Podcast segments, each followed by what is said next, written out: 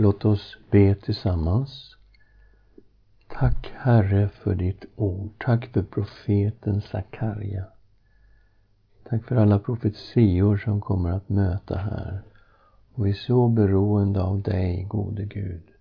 Vi ber öppna våra ögon, fyll oss med din heliga Ande och tala till oss efter din nåd. I Jesu Kristi namn. Amen. Ja, vi ska nu gå in i själva boken. Vi får en inledning här. Och inledningen börjar med att introducera Sakarja som person. Vi gjorde det under bakgrundsstudiet. Och datera boken till 520 före Kristus. Men vi ska läsa med början i vers 2.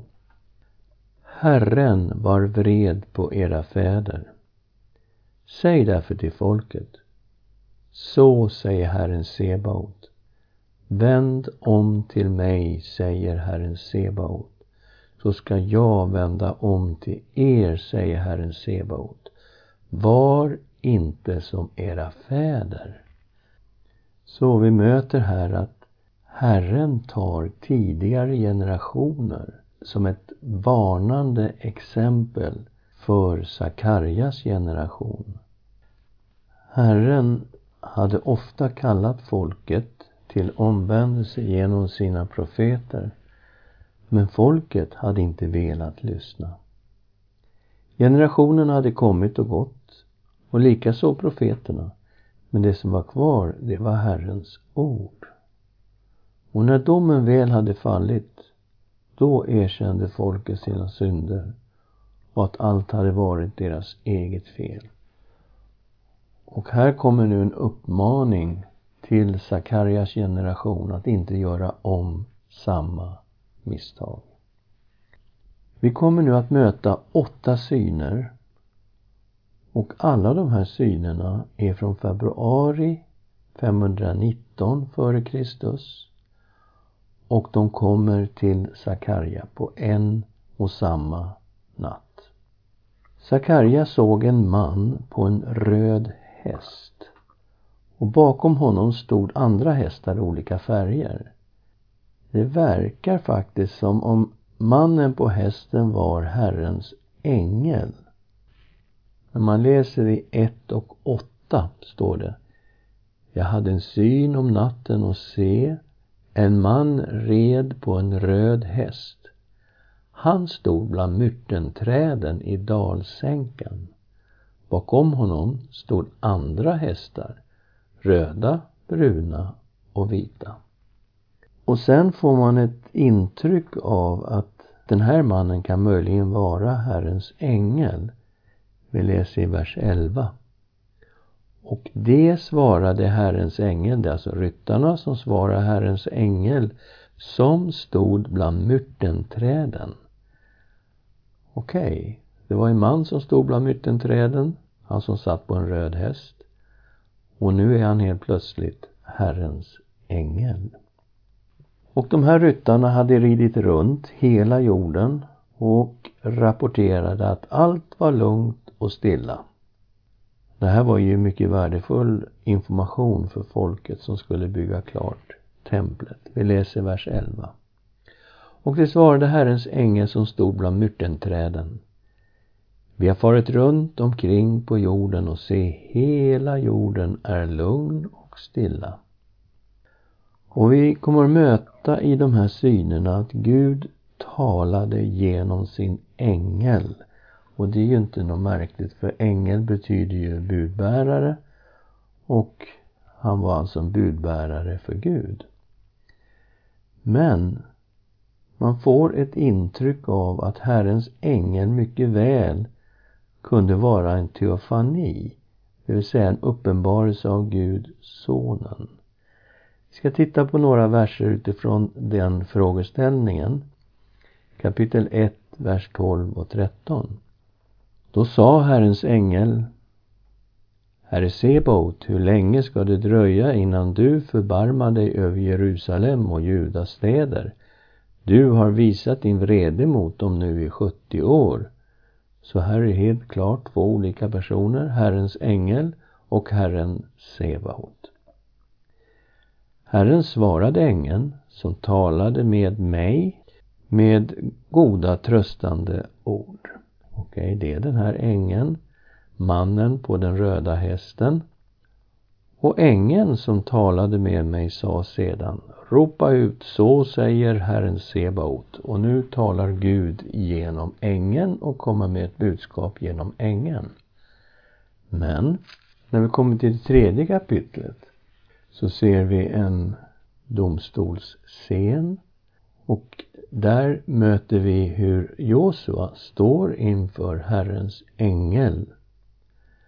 Sedan lät han mig se översteprästen Josua stå inför Herrens ängel och Satan stod vid hans högra sida för att anklaga honom.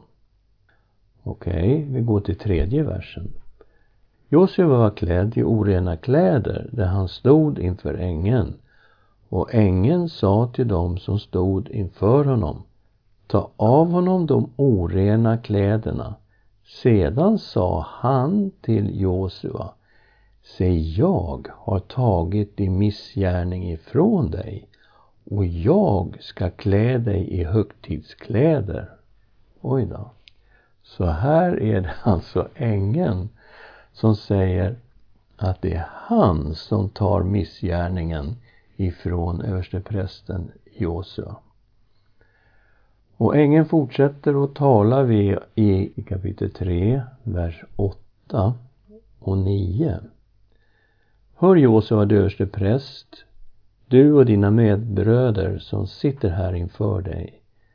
Dessa män ska vara ett tecken. Se, jag ska låta min tjänare telningen komma Okej, okay. det är alltså ängeln som då ska låta telningen komma, Herrens tjänare. Oj då. Se den sten som jag har lagt inför Josua. Över denna enda sten vakar sju ögon. Se, jag ska gravera in en inskrift på den, säger Herren Sebaot och jag ska utplåna detta lands missgärning på en enda dag. Visst, det skulle kunna vara så att det bara är så att han är Herrens ängel och att Herren talar genom honom. Men han gör saker och säger saker som tyder på att han är Gud. Så vi lämnar den här frågan öppen, att han skulle kunna vara en uppenbarelse av Gud, Sonen. Och vad är det Gud säger här nu? Ja, Gud säger att han återigen har utvalt Jerusalem som sin stad. V kapitel 1, vers 14. Och ängeln som talade till mig sa sedan Ropa ut, så säger Herren Sebaot. Jag ivrar för Jerusalem och brinner av nit för Sion. Varför är det här så viktigt? Jo, Guds domar hade gått över Jerusalem. 586 så ödelades den här staden. Den blev bara ruiner. Och till slut så brände babylonierna ner hela staden. Nu hade de fått komma tillbaka och det är väldigt viktigt för dem att få höra att Gud har återigen utvalt Jerusalem. Och i den här staden skulle Guds tempel byggas. Vi ser det i sextonde versen. Därför säger Herren så. Jag har vänt tillbaka till Jerusalem i barmhärtighet. Mitt hus ska byggas där, säger Herren Sebaot och mätsnöret ska spännas över Jerusalem. Oerhört viktigt för dem att få höra att Gud vill att templet ska byggas upp. Det var alltså inget beslut från kung Koresh av Persien eller av judarna som kom tillbaka. Det här bottnar i Guds vilja. För vi måste komma ihåg att det här templet förstördes i grunden och innan det förstördes så såg profeten Hesekiel hur Herrens härlighet lämnade templet. Och byggnaden var ju då bara ett skal och det var fritt fram för babylonierna att komma in i staden och rasera templet i grunden. Och därför är det väldigt viktigt. Nu håller de på och bygger Guds tempel igen.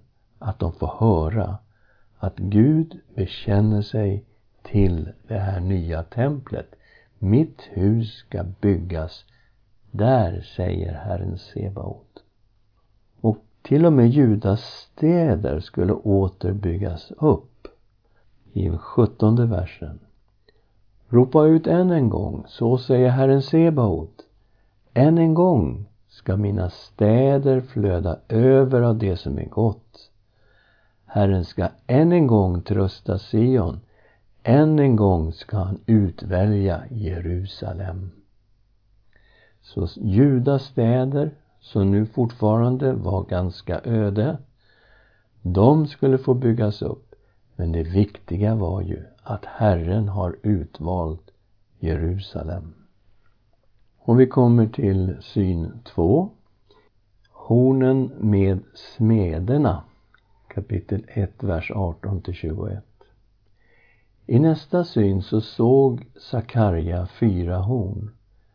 De symboliserade de folk som hade skingrat Israel och Juda.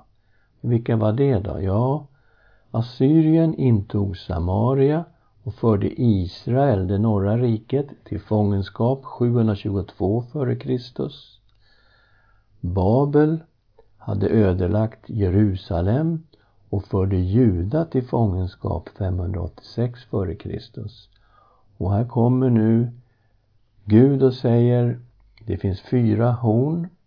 De representerar de här rikena som har skingrat Israel och Juda.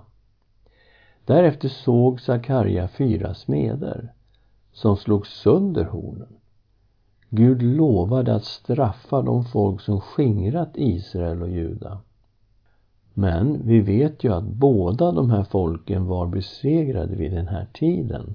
Så budskapet måste betraktas som ett generellt löfte om Guds beskydd. Sen kommer den tredje synen Mannen med mätsnöret kapitel 2, 1 till 13. Mannen skulle mäta upp hur mycket Jerusalem skulle växa trots att staden inte var befäst med en stadsmur. Muren skulle inte ens behövas eftersom Herren själv skulle vara en mur av eld omkring staden. Vi läser i 2 och 5. Och jag själv, säger Herren, ska vara en mur av eld omkring staden och jag ska vara härligheten där inne. Väldigt viktigt. Härligheten hade ju lämnat Jerusalem strax innan det förra templet förstördes. Och nu säger Herren, jag ska vara en mur av eld omkring Jerusalem och jag ska också vara härligheten i Jerusalem. Jätteviktigt. Och man kan ju undra hur den här staden som låg i ruiner och var nästan öde skulle kunna befolkas på det här sättet. Ja, vi får veta att många judar skulle återvända till Jerusalem och att Herren själv skulle bo i staden, det vill säga i templet. Vi ser det här i kapitel 2, vers 10 till 13. Jubla och gläd dig, dotter Sion. Se, jag kommer och jag ska bo i dig, säger Herren. Många hedna folk ska på den dagen ansluta sig till Herren och bli mitt folk och jag ska bo i dig. Du ska förstå att Herren Sebaot har sänt mig till dig. Herren ska ha Juda som sin del i det heliga landet och än en gång ska han utvälja Jerusalem. Var stilla inför Herren allt kött, för han har nu trätt fram ur sin heliga boning. Så vi möter här också att många hedna folk skulle konvertera och ansluta sig till Herren och när vi tar in Nya Testamentet så anar vi att allt det här pekar framåt mot det nya förbundet i Jesus Kristus och många hedna folk som omvänder sig till Herren. Ska vi be tillsammans. Tack Herre för ditt ord. Tack för de här synerna. Vi förstår hur otroligt viktiga de här synerna var för Sakarjas generation. De fick höra att du hade koll på hela situationen, att det var lugnt och stilla på jorden. Men också att du hade utvalt Jerusalem och att ditt tempel skulle byggas upp där. Och de fick höra att, att du skulle beskydda och bevara dem från alla deras fiender. Och att Jerusalem, ja visst, det låg i ruiner. Det hade ingen stadsmur. Men du skulle vara stadsmuren runt den här staden. Och templet skulle byggas upp. Och du lovar att du skulle bo i det här templet. Tack Herre för att vi också får se hur det här pekar framåt mot dig, Jesus Kristus, vår Herre. Och att vi som hedna folk får tro och tillhöra dig, Israels Gud, Fader, Son, helig Ande. I Jesu Kristi namn. Amen.